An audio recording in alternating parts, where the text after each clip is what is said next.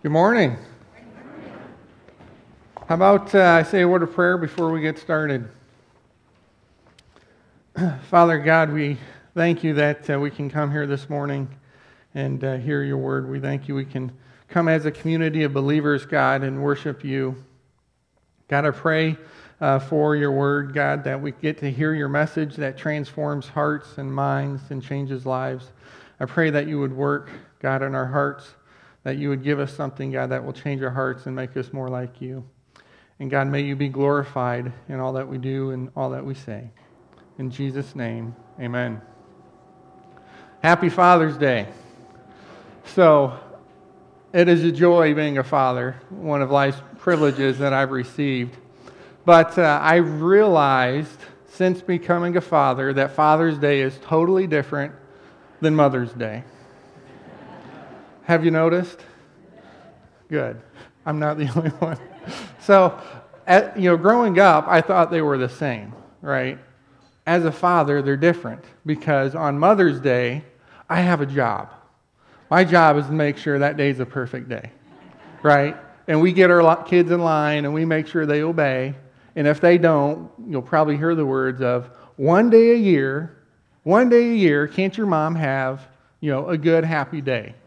And we crack the whip and we get them in line and, and kids behave. And there's a lot of pressure on a dad on Mother's Day, right? Because we need to give that one day a year to mom too. Now, for Father's Day, I don't hear my wife saying, one day a year, right? We have every day of the year, let's be honest. We, we haven't made. Uh, so, uh, and as fathers, too, you know, it's different too because I'm not getting the kids in line saying one day a year for me. Uh, you know, as a father, I'm just happy to be a dad. You know, I'm just, I'm grateful. And uh, my kids get by with way more than what they ever would on any other day of the year because I don't want to, you know, it's Father's Day. I don't want to have to spank my kids. And kids are smart because they see that. They're like, oh, he didn't spank me. I can do that again right? And, and, you know, as a dad, you know, you bite your lip sometimes, and kids maybe do a little more, and you start thinking, not today, I'm not going to do it today, but tomorrow, I'm going to remember tomorrow, right? So, you know, we, we have a day of being a conscientious, conscientious objector, uh, but that day goes, and then the next day, kids are, you know, they're walking the line, they're being um, disciplined, and they're behaving. So, for today, for the kids in the room, you have one day of peace. Enjoy it now. Uh, but that peace will be gone, right? That peace is temporary. And uh, it reminds me of a story I just heard. I, am a big World War II history buff. I, I, love that era. I love that generation. I admire uh, those people that have served and just lived through the things that they lived through. Uh, and I thought I knew a lot about World War II history. Apparently, I didn't because I missed something uh, that was really big piece leading up to World War II.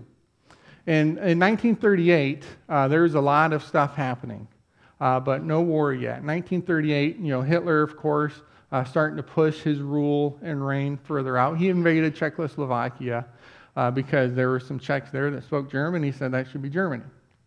And uh, world leaders saw that, and Neville Chamberlain, the prime minister of the UK at the time, uh, made multiple trips in the summer of 1938 to, to meet with Hitler, a small coalition of other countries, to try and, and avoid war. I mean, they're 20 years off of World War I at the time, which was just called World War.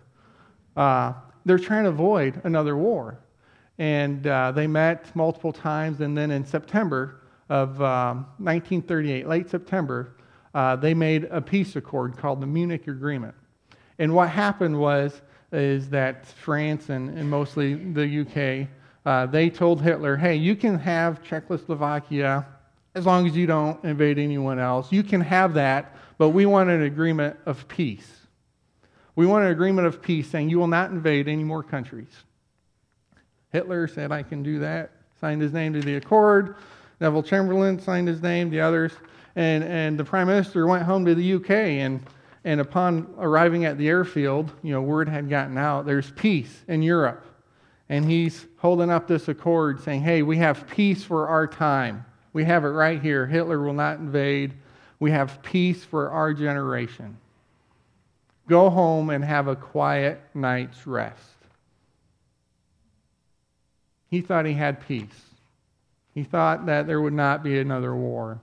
Uh, one year later, to the month, Hitler invades Poland, and uh, a few days later, the United Kingdom declares war on Germany. So, worldly peace, no matter how much good intention there is, uh, is temporary, right? You're not going to have peace from sinful man, right? Man is not going to give you uh, a guarantee of peace in an accord or otherwise. There's no peace in sinful man. But I want to show you where there is peace, and there's peace uh, in multiple examples I want to share with you in Philippians 4. So if you'd uh, open your Bibles to Philippians 4, we're going to talk about some examples of peace uh, that we have, among other things, uh, in this passage. So, um, Philippians 4, I'll start reading uh, chapter 1, or yep, verse 1, I'm sorry. Um, Philippians 4, verse 1. So then, my brothers, you are dearly loved and longed for, my joy and crown. In this manner, stand firm in the Lord, dear friends. I urge Euodia and I urge Syntyche to agree in the Lord. Yes, I also ask you, true partner, to help these women who have contended for the gospel at my side along with Clement and the rest of my coworkers whose names are in the book of life. now, just a little backstory on Philippians. Um, Paul loved this church, okay? Uh, this whole letter is a letter of joy and thanksgiving, really, to the church. Early in Philippians, he says, I thank my God upon every remembrance of you. He loved this church. This church um, partnered with him in ministry. This church had leaders, uh, they supported him. Uh, this wasn't a letter of correction to, uh, to the church, it was a letter of, of thanksgiving and joy. Uh, but here's a little passage, though, that there is some correction. There, there was a fight, really, between these two ladies in the church. There's conflict.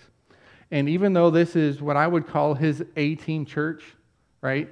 If, if he had a go to church, it's this church. There were still issues that needed correcting. There's still sin because the church is made up of sinful people.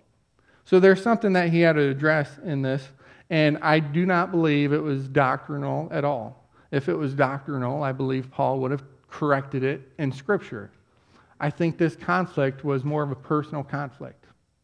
And it's important that God would give us Scripture that addresses personal conflict within a church. Right? We're sinful people. We're going to butt heads. It's gonna, there's going to be differences. But when it, the conflict becomes personal, it becomes destructive, it disrupts the mission of the church, right? It pulls us away from what God has commanded us to do. So the fact that it's in here, it's important. But God tells us um, through His Word is to agree in the Lord Jesus, right? Set everything aside. If there's conflict, our starting point is Jesus, right?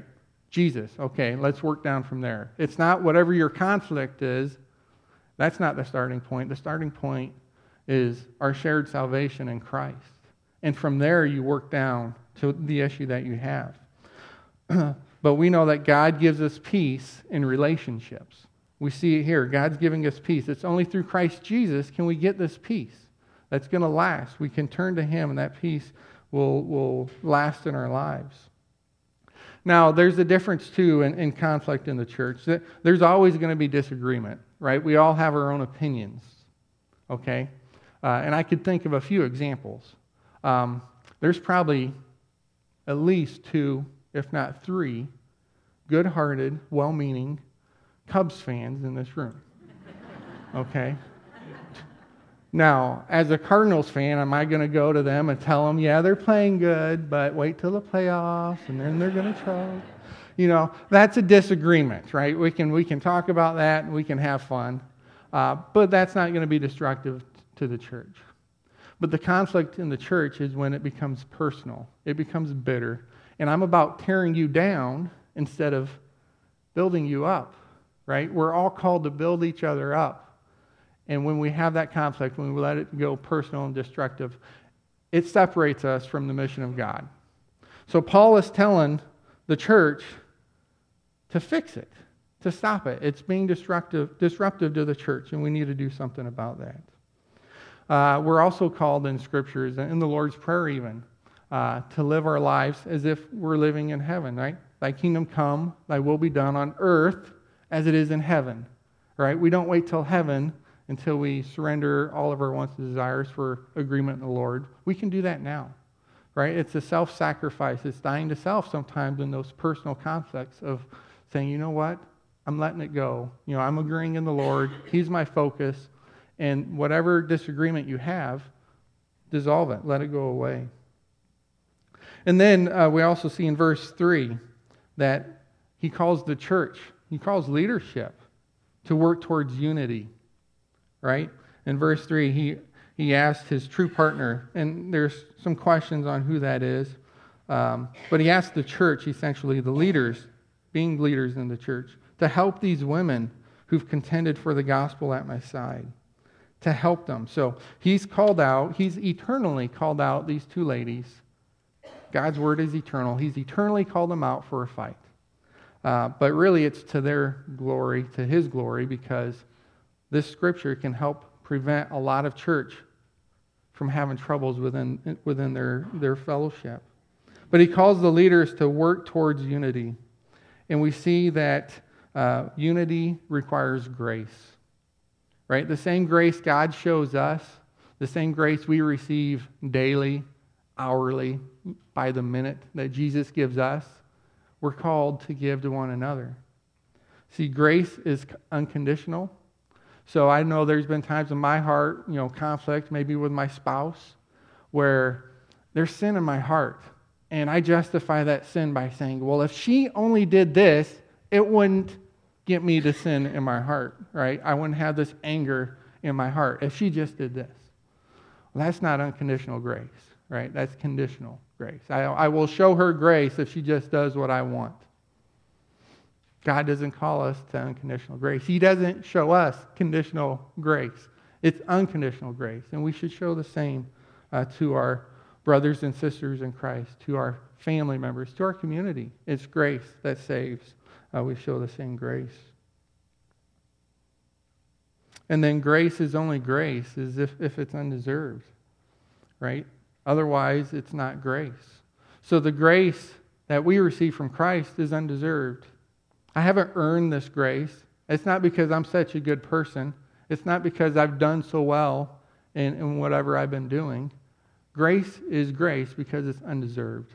So even in those cases where you've had a legitimate beef, we can still show grace in knowing that, again, Christ shows us grace.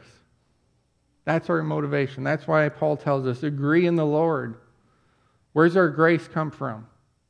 It's not of my own doing, it's from Jesus. It's from Jesus. So God gives us peace in relationships. Uh, he also tells us in Matthew 18, remember the story of Peter asking how many times he should forgive his brother who sins against him. Peter thinking he's generous. Seven times? Should I forgive him seven times if he sinned against me? And Jesus says, No, I tell you, seven times, 70 times, right? Essentially, Jesus says, You forgive them endlessly, right? You forgive them every time. You show them grace. And I'm thankful because Jesus shows me the same grace. Jesus forgives me in the same way. I have sinned the same sin over and over and over. And on the 50th time, Jesus doesn't stop showing me grace or forgiving me. He gives me the same grace and forgiveness. So we're called to do the same uh, for each other. So we can give grace in a church, we can give grace in a marriage, we can give grace in a family. And that grace glorifies God uh, because it's the same grace he gives us. We'll pick up again in uh, verse 4. Rejoice in the Lord always. I say it again, rejoice. Let your graciousness be known to everyone. The Lord is near. Don't worry about anything, but in everything, through prayer and petition with, the, with thanksgiving, let your requests be known to God. And the peace of God, which surpasses every thought, will guard your hearts and minds in Christ Jesus. So, joy is a product of heart focus on God, not on circumstances. Uh, it's joy that won't fade. You know, Paul is in prison writing this letter. He's been in prison five to six years, maybe cumulatively. He's been shipwrecked three times. He's been stoned. He's been beaten. And he's telling us about joy in the Lord. Rejoice in the Lord. Uh, where does that joy come from? It can only come from Christ. That joy is joy that is eternal, that's everlasting. That joy never fades, right? Joy from the world fades away. There's, you know, there's things I've bought I thought it's going to give me great joy. And honestly, we've pretty much sold or given away everything we own. so I don't have much joy anymore in those things. All right? Uh, joy from the Lord is eternal and it lasts forever and it never fades. And in those moments that are dark and troubling, I have joy, okay? And people see that joy. You know, how many times, and there's, I'm sure, many examples in this room uh, where you've just been in a trial, and people see that, you know, people that aren't believers, and they don't know where your joy comes from.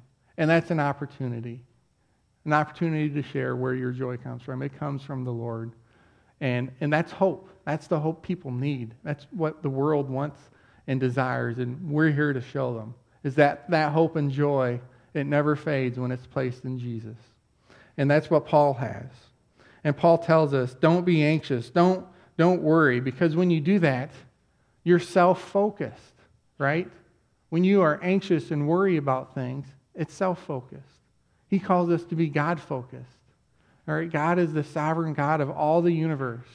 Okay, don't dwell on what we feel could happen or shouldn't have happened. Dwell on Him, the one who's in control. Go to Him. See, I've lived through a great deal of tragedies. I've been kidnapped. I've had parents killed in car crashes, siblings killed. I've uh, lost a child. I've had a lot of tragedies in my life. Uh, most of those never happened. Most of those were just in my mind thinking, what could have happened? You know? Have you ever had a kid that's just been sick and not getting better? Have you tried to call someone who's been traveling and they're not answering their phone? You start to get anxious, you start to worry, and you start to live through all these tragedies, and most of the time they've never happened. So you put yourself through this, and you doubt God, and you question all these things, and in the end, it's okay. So you've just suffered these tragedies over and over and over again, and they've never happened in reality. Trust in the Lord. Don't let these uh, anxious or worrisome thoughts steal your heart focus away from God. It steals it away from God. See, most of those things that were imaginary, they're lies from the devil. And he knows if he gets our hearts focused on these things, it pulls us from God. And that's, that's his desire, is for us to doubt the sovereign God, to doubt that he loves us and that he cares for us. And John 8 44, says, There's no truth in him, in Satan. When he lies, he speaks his native tongue, for he is a liar and the father of lies. See, your worry and anxious thought is Satan's goal to distract you from worship of God. Worry means to be torn apart um, that's very true. I've been in those moments. I've been torn apart in worry. And it tears us apart, and it takes our, our eyes off Jesus. but also, we know um, even if you don't worry, even if you aren't anxious, there are bad things that happen. Now, there are bad things that happen in life. Um, and Paul knows this, right? Paul is having bad things happen to him as he wrote this. And he's not being flippant about it. But he tells you, even then, don't be anxious or worry. Um, there's uncertainty in Paul's life when he's writing this. He doesn't know what's going to happen when he's in prison, but he has surrendered to the sovereign God. He's surrendered to God and he says, Not my life, but your life, right? He's died to self. That's what we all do when we're believers in Christ. We die to ourselves. So even if we go through these trials and hardships, even if that's what God brings to our lives, He's still our God, right? We still worship him. He's still sovereign over all of this. And Paul surrendered. So, in those moments of real life hardships, surrender it to God. He is sovereign, He's in control. And then we know in Romans 8 that God works all things together for good for those that love Him. He will work good through all things. I don't know what that good's going to look like. Sometimes maybe we won't know what that good looks like. Maybe we need God to reveal that to us in heaven of the good He's done in those things. But He's doing good because His Word tells us He's doing good. So in those hardships, we don't turn our hearts to worry or anxious thought. We turn our hearts to worship because He's doing good in all of it and be thankful for it. I know in my life, those trials, those hardships, those times I just cry out to God, He's doing the most work in my heart, right? When things are good, when I'm feeling great, I have everything I want or think I need, is my heart and mind on God? Not for me. Generally, I'm, I'm prideful, I'm selfish, I think I've earned it all. Right? My heart turns to God in hardship. My heart turns to God when I don't know where to go, when, um, when there's pain and suffering. My heart turns to God. And in that alone, He's doing good work. He's working all things together for good that, for those that love Him. So I encourage you in the same way in those moments. Don't let Satan steal your worship of God. Turn to Him and trust that He's the sovereign, almighty God. And in that, we know God gives us peace in our hearts and our minds. He gives us peace in our hearts and in our minds. And it's not just any peace, right? It's peace that surpasses every thought. It's Christ. He is our peace. God gives us Jesus. And then he tells us that he will guard the things, he'll guard our hearts and minds. So he guards the things that produce worry and anxious thought. So when we go to him in prayer petition, he guards our, our heart and minds and those are the things responsible for your anxious and worried thoughts. So we have peace in that. We know that we can trust the one who we put our faith in to save our souls. We can trust the same one in every aspect of our lives. God also tells us, or Paul tells us uh, in the Word, um, to battle this through prayer and petition, right?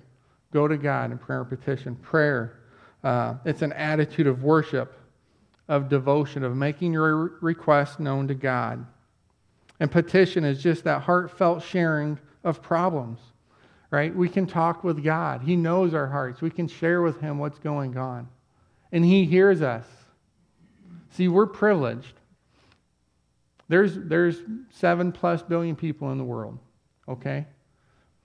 Maybe two billion Christians. And then 5 billion people that don't know Jesus as their Savior. Of those 5 billion people, you got over a billion Hindus, you know, almost 2 billion Muslims, uh, you got all sorts of other faiths. Okay? They pray, right?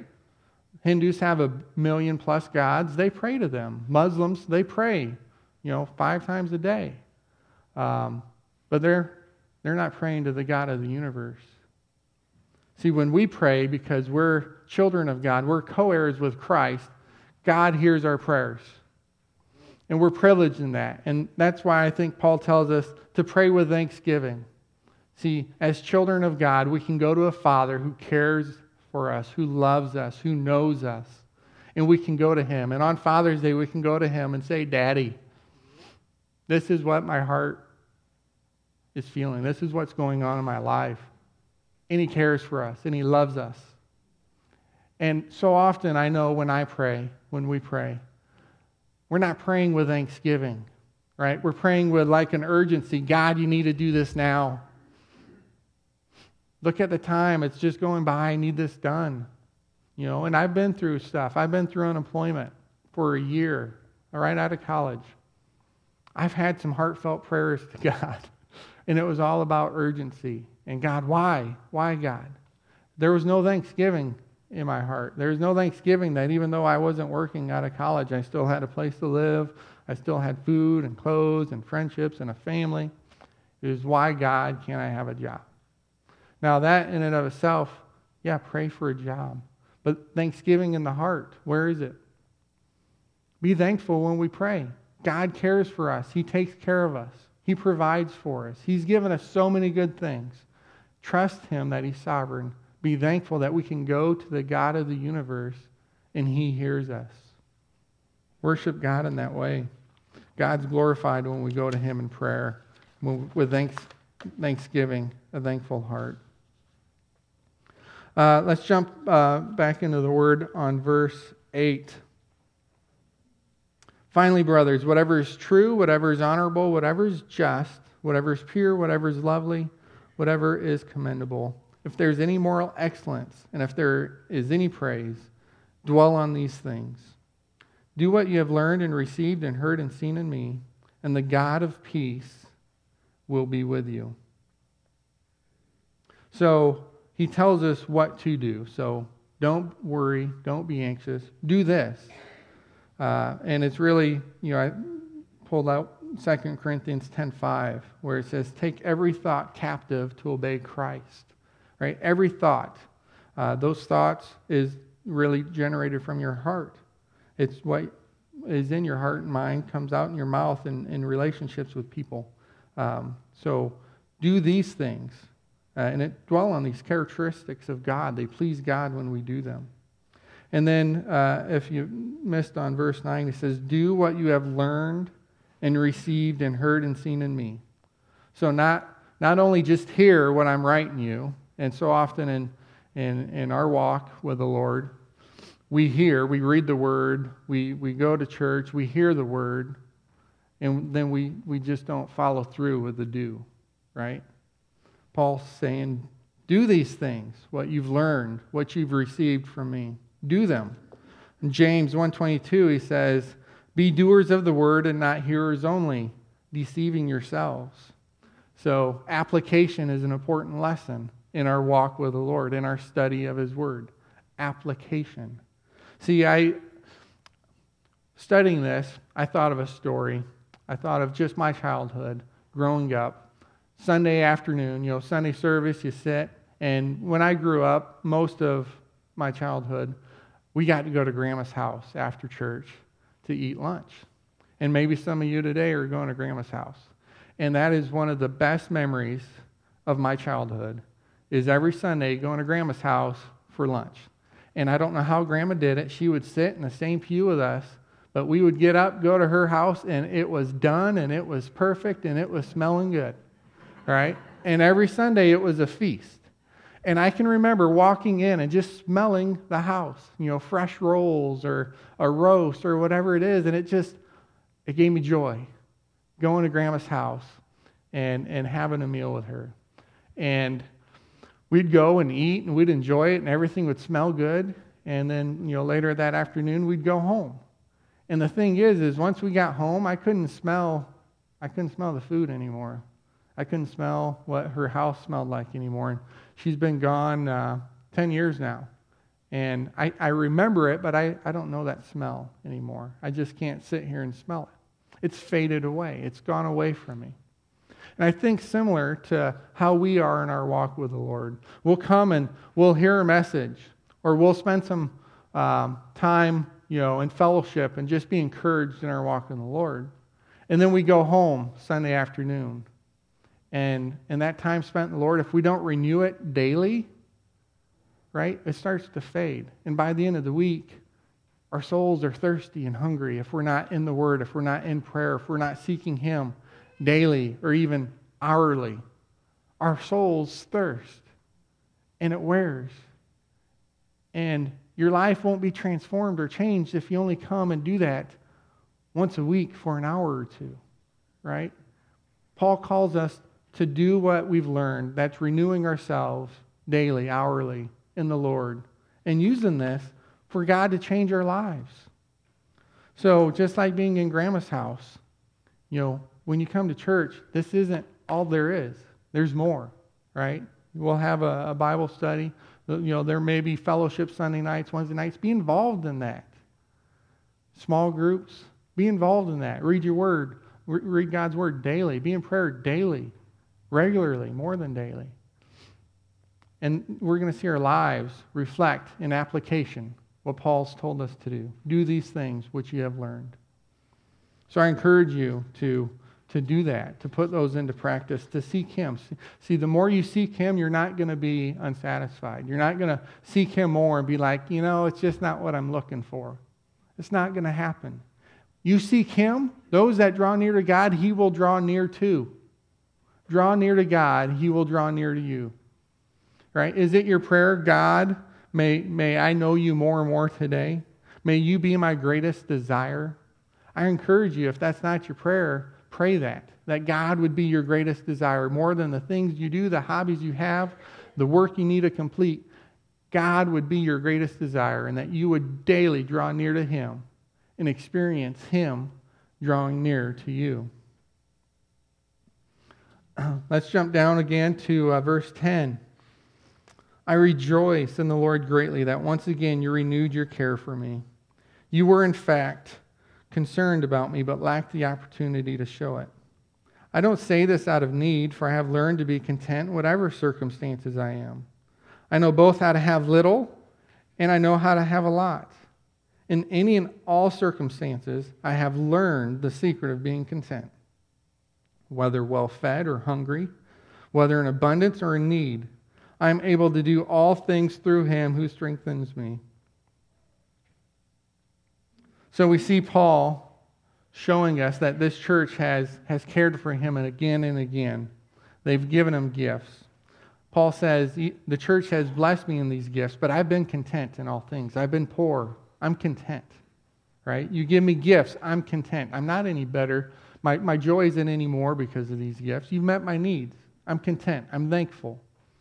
And contentment, um, uh, you know, I think of contentment as, um, you know, second place, maybe, right? First place is what I want, but I got second place. I'm content. That's okay. Really, contentment is, is a satisfaction. Paul's not saying I'll take second place. Paul is saying I'm fully satisfied in what God has given me. I have joy in what God has given me. In my circumstances, I'm content in heart. I'm at peace. I have all I need. Are we content today, right now? Are you satisfied with all God has given you? Is there joy? Paul's told us to be content. He shows us it's learned, okay? He didn't just become content, he learned it. He knows the secret of being content, right? I can give you one guess what the secret is Jesus. Jesus is the secret. God gives us peace with contentment of circumstances. See, in Christ, that's where our joy is, in Christ. Right? If all I have is Jesus, do I need anything more? Right? Are we living for this life? Is that our goal? Or is Christ our goal? Is Christ our prize? Right? If you have Jesus, that's all you need. You can be satisfied. You can have joy in all that you have because you have Christ. Paul was content. He knew the secret. He had it. It was the prize of Christ in his life. And that is part of maturity. So, again, Paul learned this. He's mature in his faith.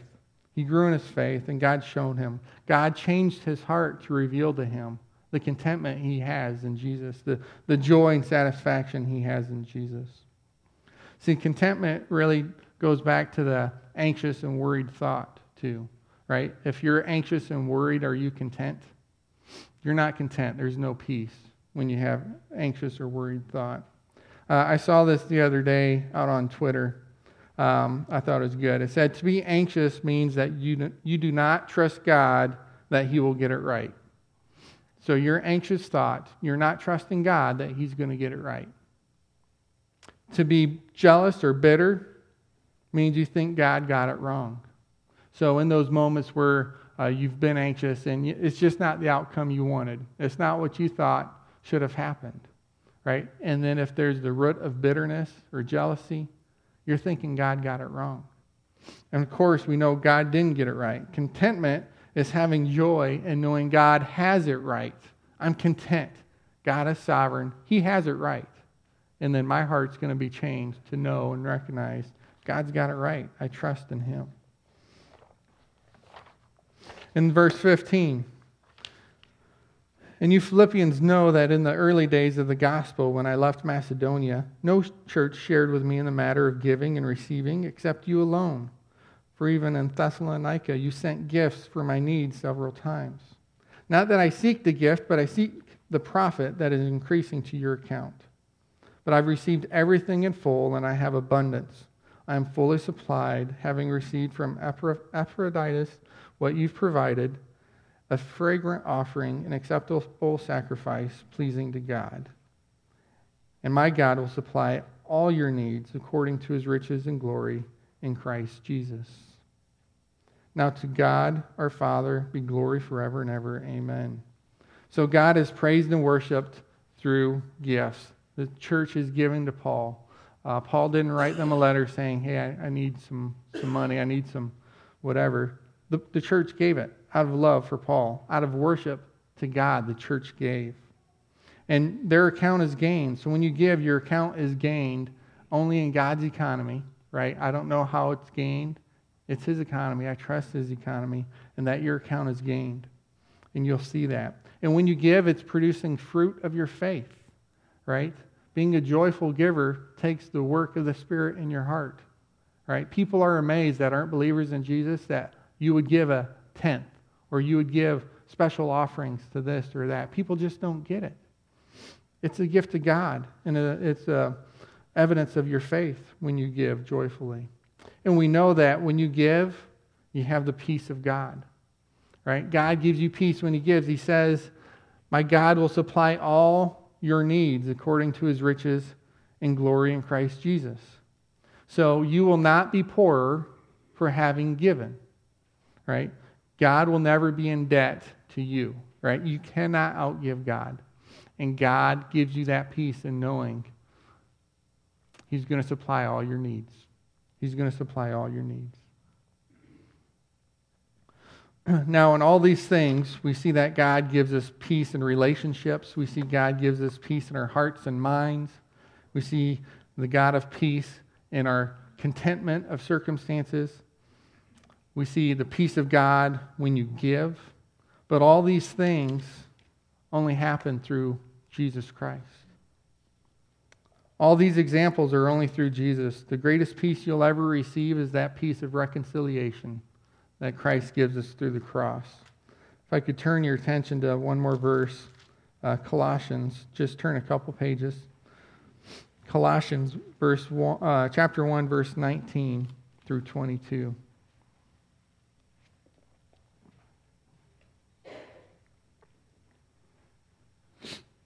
verse 19. For God was pleased to have all his fullness dwell in him, and through him to reconcile to himself all things, whether things on earth or things in heaven, by making peace through his blood shed on the cross.